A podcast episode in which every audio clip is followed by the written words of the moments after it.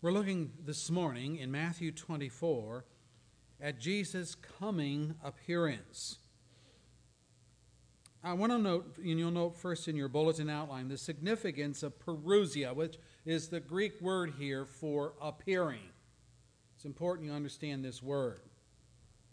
The Greek term parousia is used by the disciples in verse 3 when they ask Jesus, What will be the sign of your parousia, your coming, and the end of the age? This subject came up again after Jesus' resurrection and just minutes before his ascension into heaven, although the term isn't the same. Lord, are you at this time, the disciples asked, are you at this time going to restore the kingdom to Israel? Acts 1 and verse 6. In other words, they were saying, Is this the time when you will show yourself to the world, when you show yourself as the king, the creator, the uh, majesty that you are? Because the world hasn't seen that on this appearance. But what they saw was one that was subject to men beating him and torturing him and crucifying him, and that's what they know about you. Men have always been curious about the future, and it was the same with regard to the disciples.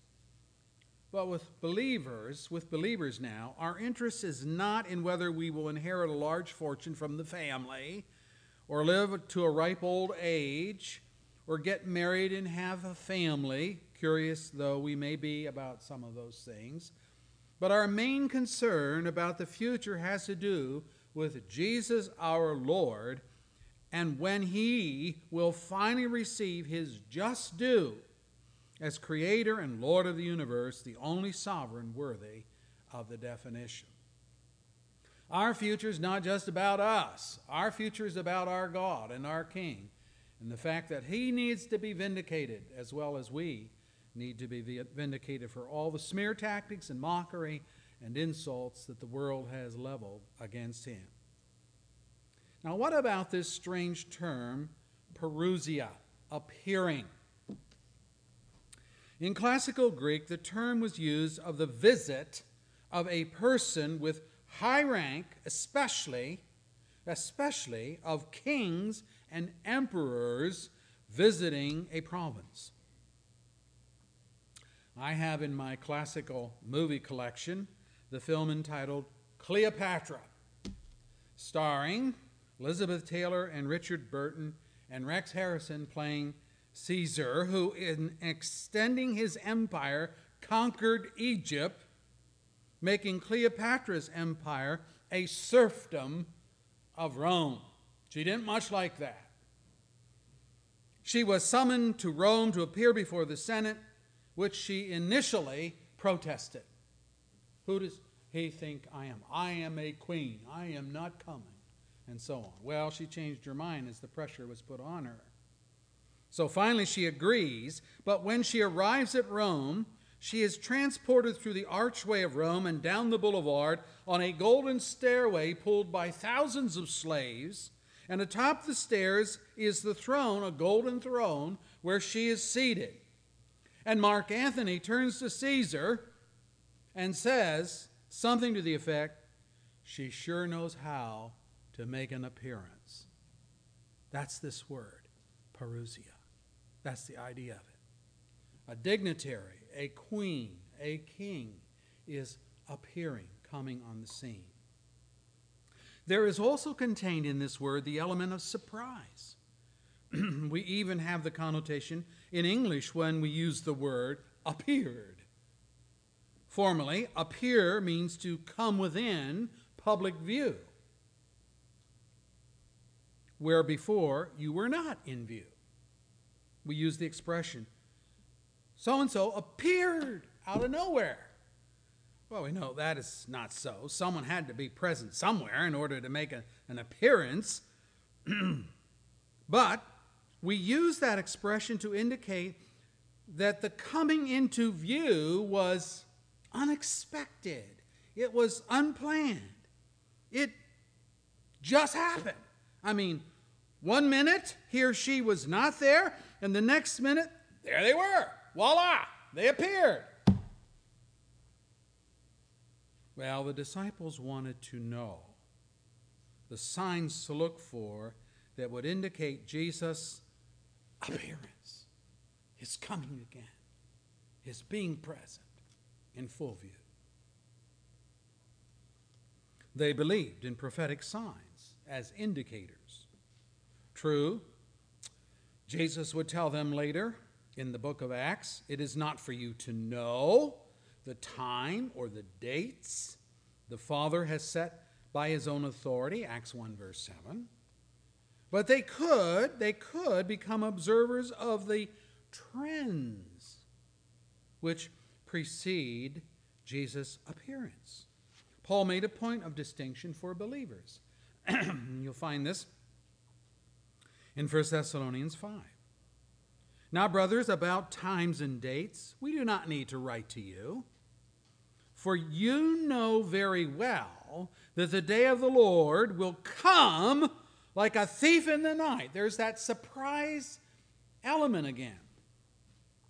While people are saying peace, safety, destruction will come on them suddenly as labor pains on a pregnant woman, and they will not escape. But you, brothers, now listen to this, this distinction he's making. But you, brothers, are not in darkness so that this day would surprise you like a thief. Oh, really? Yeah. You are all sons of the light, the sons of the day. We do not belong to the night. We do not belong to the darkness. So then, let us not be like others who are asleep, but let us be alert and self control. For those who sleep, sleep at night. Those who get drunk, get drunk at night. But since we belong to the day, let us be self controlled, putting on faith and love as a breastplate, and the hope of salvation as a helmet. For God did not appoint us to suffer wrath, but to receive salvation through our Lord Jesus Christ. 1 Thessalonians 5, the first nine verses. There's something very wrong about a believer being totally in the dark about Jesus appearing. We may not know all the details. We certainly do not know the day, we do not know the time, but we can look for and observe the indicators given by Christ Himself. Paul says that we are children of the day, we are children of the light, which is his way of saying we're not totally in the dark about these things, as is the unbelieving world. We do not know everything, but we know some things. And what we know gives us strategic advantage for preparation. And the central advantage is that for the believer, Jesus appearing will not be a total shock or surprise, hopefully, not catching us in a life of sin. The point of Jesus' account of the ten virgins, which is also here in Matthew's Gospel, awaiting the arrival of the bridegroom, is that while there were five who had not made ample provision for the appearance of the bridegroom, there were, may I say, there are, equally as many others whose anticipation of the groom compelled them to have enough oil for their lamps for illumination. Should the groom delay his appearance. What's the idea here? Well, we do not know the exact time, but we know he's coming. We cannot pinpoint the day, we cannot pinpoint the hour, but we can read the times and watch for those signals that our Lord Himself has told us about. So we need, as Christians, as believers, to be good readers of the times. Okay? Point two What are some of the initial signs of Jesus' appearance? This is him speaking. He's telling the disciples, they want to know what's the signs of your appearing, your parousia, and he begins to uh, enunciate. Number one, a proliferation of religious deceivers. Look at verse 4. Watch out that no one deceives you, for many will come in my name, claiming, I'm the Christ, I'm the Messiah, and will deceive many. Christianity is not a religion. Christianity is a philosophy of life. And that is why true Christians cannot be coerced into giving up their faith. Now, I didn't know about this woman that was going to be announced on Fox News, so she's in my sermon. All right. Phil reported on Mother's Day the horrendous fate of Miriam Ashag, a woman in Sudan who married a Christian man. In what Amnesty International, I'm reading from a news item now, in what Amnesty International Sudan researchers called abhorrent and appalling, a pregnant Christian woman has been sentenced to death by hanging for apostasy. She was also sentenced to 100 lashes for marrying a Christian. Miriam Yahya Ibrahim Ishaq was born to a Muslim father and a Christian mother. Even though the father deserted the family when she was six years old and she was raised as a Christian, she is considered a Muslim by Sharia law. Half an hour before the hearing, an Islamic cleric spent time with her, urging her to repent and accept Islam. She refused. The judge gave her three days to reconsider. She refused again. After the sentence was passed, Miriam told the judge, I am a Christian and I have never committed apostasy. She was talking about apostasy from her faith, see? And now we hear news this morning that she may be released this week. This goes on. In Nigeria, ICC, the International Christian Concern Organization, also records on their website the testimony of a man named Abala Adamu. Now, these names are strange to us because we're not in Semitic language and so forth. But don't let that scare you. These are Christian people. Habila Adamu, who was shot in the head after he refused to deny Christ. But he miraculously survived. They, went, they want to Islamatize Nigeria. That is why they are targeting Christians, he told reporters. They wanted me to deny Jesus. We are sinners. We are condemned criminals. We are supposed to die. But he took all of these burdens. He paid for our debt. He died for us. Why can I not submit to Jesus? That is what I did. I stood for him. Amen. Called the religion of peace, Islam is anything but a religion of peace. Their brutal tactics of torture and murder are well documented, and their true allegiance is not to God. But as Jesus told the Pharisees, you belong to your father, the devil, and you want to carry out your father's desire. He was a murderer from the beginning, not holding to the truth, for there's no truth in him. When he lies, he speaks his native language, for he is a liar and the father of lies. John 8, verse 44. A religion? Yes, this is a religion, but a religion full of deception and lies and murder. Paul says, and no wonder, for Satan himself masquerades as an angel of light. It is not surprising then that his servants masquerade as servants of righteousness. Their end will be what their actions deserve. 2 Corinthians 11, verse 14 and 15. In contrast, in contrast to that, Paul explains his own procedure. Rather, we, we, and meaning the him and the apostles, we have renounced secret and shameful ways. We do not use deception, nor do we distort the Word of God. On the contrary, by setting forth the truth plainly, we commend ourselves to every man's conscience in the sight of God. And even if our gospel is veiled, it is veiled to those who are perishing. The God of this age, Satan, has blinded the minds of unbelievers so that they cannot see the light of the gospel of the glory of Christ, who is the image of God. For we do not preach ourselves, but Jesus Christ as Lord, and ourselves as your servants for Jesus' sake. 2 Corinthians 4, verses 2 through 5. What a contrast between what goes on in religions of the world and what Paul does with the gospel and Christianity. Of those who received the truth and acted upon it. Jesus says, They overcame him, Satan, by the blood of the Lamb and by the word of their testimony. They did not love their lives so much as to shrink from death. Revelation 12, verse 11. Well, we just read about two accounts this morning of people who have done that. So, an escalation of false prophets, false teachers, and deception. Another sign of Jesus appearing wars and rumors of wars, verse 6, but the end still is not to come. Nation will rise against nation. Now, since nations have always been power hungry and land hungry, what Jesus is referring to here must be something extraordinary.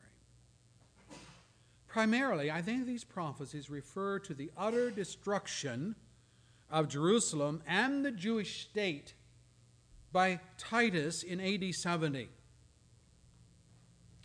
A website called Pursuing Truth quotes Regarding the Roman Empire in the decades following Jesus' ascension, the Roman historian Tacitus had this to say quote, The history on which I am entering is that of a period of rich in disasters, terrible with battles, torn by civil struggles, horrible even in peace. Four emperors fell by the sword. There were three civil wars, more foreign wars, and often both at the same time. That's from Tacitus' History, chapter 1, verse 2. The article goes on to say, as just one example, the Roman Jewish War took place over six to seven years, a period of six to seven years, in which an incredible amount of blood was shed throughout Judea and Galilee. And women even devoured their own babies out of desperation. When Nero committed suicide in June of 68 AD, even the Roman Empire nearly collapsed in on itself due to jostling for power in what Josephus called civil wars of horrible ferocity and dramatic proportions. Rome went through four emperors within one year, and Josephus remarked that every part of the habitable earth under them, that is the Romans, was in an unsettled and tottering condition. End quote. In one night, 8,500, one night, one night, 8,500 people were killed, and their bodies were cast outside of Jerusalem without being buried. The outer temple was overflowing with blood, according to Josephus, and the inner court even had pools of blood in it. Now, this is a preterist group. A preterist believe in fulfilled prophecy. They think all prophecy has been fulfilled. So I don't recommend this site for everything they have to say, but they are correct in attributing Jesus' words here in Matthew 24 4 and following to Rome's crushing brutality against the Jewish state. And boy, they brought them down. They crushed them. Wars, rumors of wars, and Israel was broken. Third sign to look for famines and earthquakes in various places. All these are the beginning, all these, now the signs I just talked about, and this one too, all these are the beginning of birth pains. Now, I've addressed these phenomena in previous messages, so I'm just going to say here at this point that there's going to be an escalation of these geographical events worldwide. California, one of the states of our union, which produces our fruit and vegetables, is in a severe drought and has been for a number of years now. And we are experiencing the result in higher produce prices in the supermarket. And again, because of the high cost to feed and the unavailability of grazing grass because it's been scorched, the beef industry has dumped its herds onto the meat market, resulting in initial lowering of beef prices yes, but to be followed by skyrocketing beef prices when the glut of beef is gone. When Florida, the other state responsible for much of our fruit and produce, experiences a deep freeze, there is a shortage of fruits and vegetables as well. It results in higher prices for poor quality. Famines and droughts everywhere, even in the good old USA. In Sudan, in Egypt, in Africa, and other arid region locations, these things occur on a regular basis so that there is nothing extraordinary about these events. We'll say, then what's the point? Jesus gives it in verse 8. All these, the signs we've just looked at, all these are the beginning of birth pains, meaning the baby's on the way, but not yet ready to be delivered. In this scenario, the baby yet to come is referenced in verses 21 and following. For then there will be great distress, unequaled from the beginning of the world until now, never to be equaled again. Wow, you, see the change there. We now move from Jerusalem and Israel to the world. And if those days had not been cut short, no one would survive. No one. But for the sake of the elect, those days will be shortened. I hate to break it to you, but there will be no rapture. You will be here, or I will be here, or our generations will be here. The elect will be here. If those days had not been short, no one would survive, but for the sake of the elect, those days will be shortened. At that time, if anyone says to you, Look, here is the Christ, or There he is, do not believe it. For false Christs and false prophets will appear and perform great signs and miracles to deceive even the elect, if that were possible. See, I have told you ahead of time. Matthew 24, 21 and following. Now, I read a text like that. We're here kind of in the middle of the chapter. What, if anything, is different from Jesus' prediction of false Christs and false prophets in these verses that I just read, in contrast to verse 5, where Jesus said, Many will come in my name claiming I am the Christ. Well, in verses 21 and following, we have an intensification of the false, the deceptive, the lies, and, added phenomena, the added phenomena of the performance of great signs and miracles. So convincing, mind you, that they have the potential of deceiving the elect, God's true and discerning people. If that were possible, but it's not possible because, verse 25, Jesus has told us in advance so that we can be on the alert and know. Now, what is happening here is that the world, by and large, associates the miraculous with God. It does. They have little or no thought that there is such a thing as fake signs and bogus miracles. But Paul explains that in the last days, I'm reading scripture now, the coming of the lawless one will be in accordance with the work of Satan how so?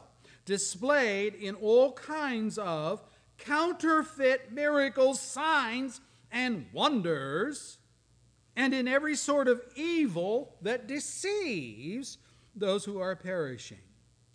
They perish because they refuse to love the truth and so be saved. For this reason, God sends them a powerful delusion so that they will believe the lie and so that all will be condemned who have not believed in the truth, but have delighted in wickedness. 2 Thessalonians 2, verses 9 through 12. Do you know anybody like this? I know people like this. They run here, they run there. They're chasing after every alleged claim of the miraculous, hoping by such to connect with God while never repenting of their own sin, never seeking forgiveness in Christ. They're like the storm chasers on the Weather Channel who get their kicks living dangerously by chasing tornadoes in their cars. These miracle sign chasers get a kick out of the supernatural, not caring that Satan can perform the supernatural, not caring that his counterfeits are designed to lies, not caring that they are being deluded into thinking that they have made contact with God without having to repent of their wickedness to connect with God. Oh, I saw a miracle. I saw it with my own eyes.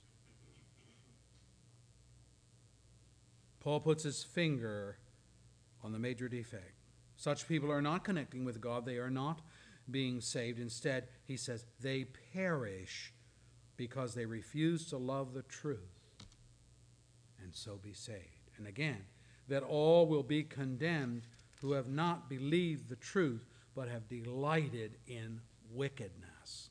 They have not changed their life, they have not repented, they have not done any of that which God requires. They're being snookered by the devil. But they prefer that because so long as they believe the delusion, they think all is well with their soul when it isn't. It's like people watching a, a, a magician whose, whose uh, illusion is so convincing, so fantastic, they prefer to believe that David Copperfield could actually walk through the Great Stone Wall of China. They don't care to know that it is an illusion. They prefer to believe the lie because they like being wowed. They like being uh, brought into the unknown and the mysterious. Well, that may not be problematic with a known and recognized illusionist like Copperfield, because deep down under, the audience knows it's not real. but when Satan's counterfeits come along, the entertainment value is not The followers are in danger of perishing. They believe the lie, they imbibe the lie, they act upon the lie, and in so doing neglect or discard the only truth that can save them from the coming wrath of God. So, this is a very serious matter. This is not entertainment. And, brethren, this is where we are at today. This is where we are at today. And it's going to go from bad to worse. What then happens? Well, that's the second point in our outline Satan's end in our salvation. In the spiritual battle in the heavens, someone will win and someone will. In the new curriculum being adopted in many schools across our country and in the athletic departments across our country, the new protocol is that there are no losers, only winners. Thus, schools are dropping honorary awards like valedictorian. valedictorian. They're dropping those from their graduation ceremonies. Why? Well, because we do not want those students who did not get straight A's and a perfect 4.0 average to feel bad at graduation. So they eliminate the valedictorian speaker. Coaches are working hard to see to it that anyone, anyone, anyone who played the game, be it hockey, football, soccer, whatever, receives a trophy you see, everyone's a winner just for showing up, even if your team finished last in the playoffs. That's the new protocol.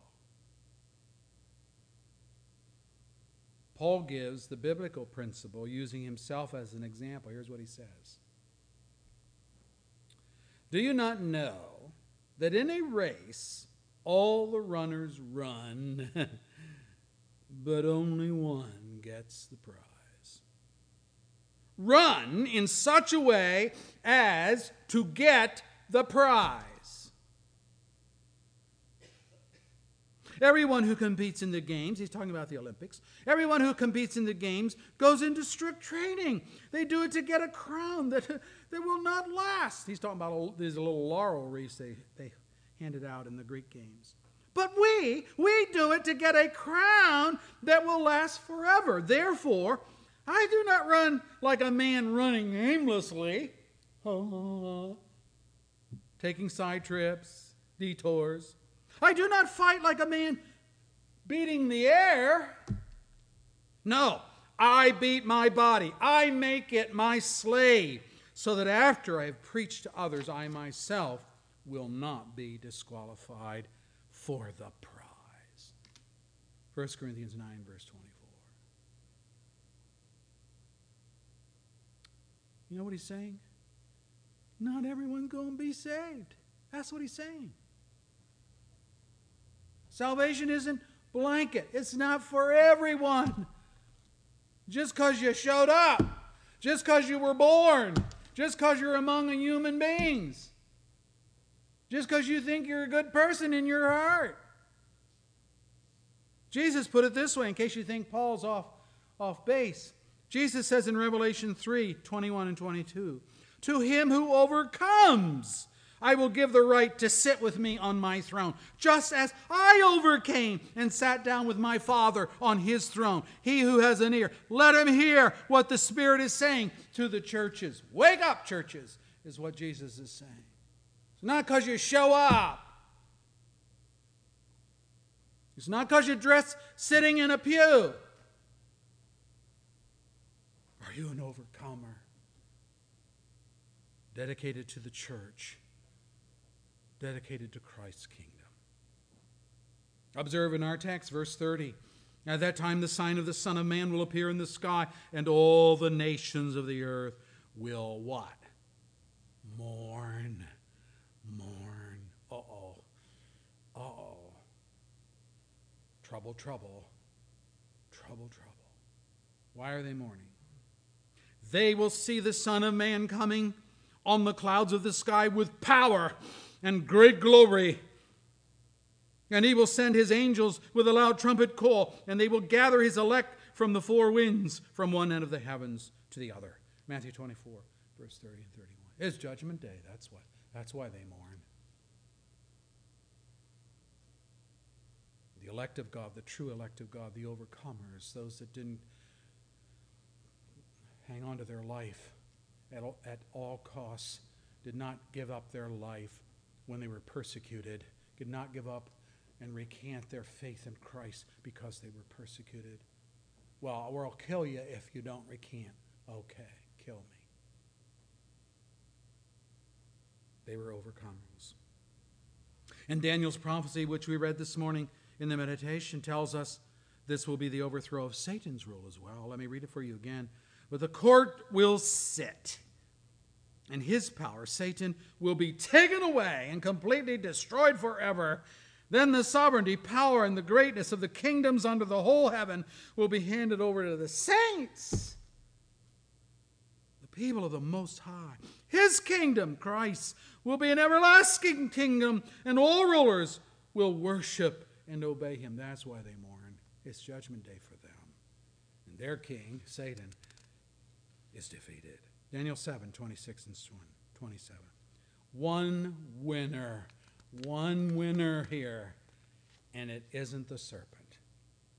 No, his head is crushed by the seed of the woman, and Christ's scepter of iron rules, dashing his opposers to pieces. It's great to know this. Secondly, when saith, was Satan destroyed, the salvation of the saints is secure. Verse 31 indicates that Jesus will use the angels to gather his elect people from all over the world. In Matthew 25, verse 34, it gives, it gives Jesus' evaluation of the elect. Then the king will say to those on his right, Come, you who are blessed by my Father. Take your inheritance, the kingdom prepared for you since the creation of the world. Matthew 25, verse 34. Can you believe this? Jesus is doing everything that he does for the sake of his saints, for your sake and my sake. And Daniel predicted that, and here's Jesus saying it. Earlier, Jesus had taught, as the weeds are pulled up and burned in the fire, so it will be at the end of the age. The Son of Man will send out his angels, and they will weed out of his kingdom everything that causes sin and all who do evil. They will throw them into a fiery furnace where there will be weeping and gnashing of teeth. And then the righteous will shine like the sun in the kingdom of their Father. He who has an ear, let him hear. Matthew 13, verses 40 through 43. Again, what are we seeing? Losers and winners, wheat and weeds, saved and lost, eternal life or eternal punishment. That verse is Matthew 25, verse 46. And I have to ask the question which will it be for you? Which will it be for you? Now, no one needs to be, no one needs to be among the lost. This is your own doing. Paul attributes it to stubbornness. Let, let me read it for you. It's in Romans chapter 2 and verse 5. But because of your stubbornness and your unrepentant heart, you are storing up wrath against yourself. You see? For the day of God's wrath, when his righteous judgment will be revealed. Romans 2, verse 5. He's saying, You do it to yourself. You did it to yourself. By refusing to repent of your sin and seek God's forgiveness in Christ. People haven't learned much since the days of Israel's relationship to God in the Old Covenant. Because here's what Jeremiah prophesies he was told by God to prophesy judgment on Israel, and then he's given this reason.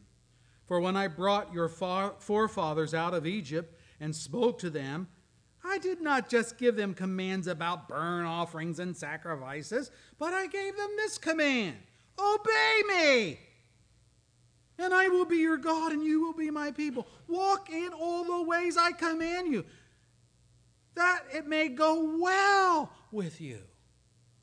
But they did not listen, they did not pay attention. Instead, they followed the stubborn inclinations of their evil hearts. What a description that is. They went back, I'm still reading scripture. They went backward, not forward. From the time your forefathers left Egypt until now, day after day, again and again, I sent you my servants, the prophets, preachers. But they did not listen to me or pay attention. They were stiff necked and did more evil than their forefathers. When you tell them all this, Jeremiah, they will not listen to you. When you call to them, they will not answer. Therefore, say to them, This is the nation that has not obeyed the Lord its God or responded to correction. Truth has perished, it has vanished from their lips. Jeremiah 7 22 and following. See what happened? Same thing Paul predicted in the Thessalonians. They perished because they did not love the truth.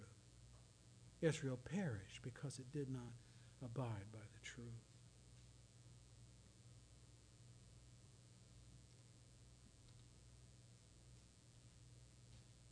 Again, we read from the book of Hosea. The Israelites are stubborn like a stubborn heifer. How then can the Lord pasture them like lambs in a meadow? Boy, that's quite picturesque, isn't it? They're like bulls ready to gore you, enamored by their own strength. When will they realize they're just sheep, they're just lambs, and that I'm the strong one? Well, do you know that in His sovereignty, God makes lambs out of loud mouths and penitents out of the proud? There's room in the universe for but one God, and it ain't you. May the Holy Spirit convince you of this truth. James writes Submit yourselves then to God. Resist the devil, and he will flee from you. Come near to God, and he'll come near to you. Wash your hands, you sinners. Purify your hearts, you double minded. Grieve, mourn, wail. Change your laughter to mourning. Change your joy to gloom. Humble yourselves before the Lord, and he will lift you up. James 4 7 through 10. Folks, stubbornness, stubbornness fueled, fueled by pride will be the downfall of all unrepentant sinners, everyone to a man. Hear the truth is not enough. We must believe it and act upon it. May God grant you faith today and repentance. Our Lord, we thank you for your word and pray your blessing upon it. Signs of Christ coming. Well, we're already seeing some of these signs. This is the beginning of trouble. We know that. There's a lot more to come. I pray that you will use these times for us to be bold in our witness, and that you will not withhold your spirit from our generation. I pray that people will hear the gospel today and not be like Israel of old. I pray that you will remove the stubbornness from them. I pray that you will make lambs, lambs out of the haughty and the proud.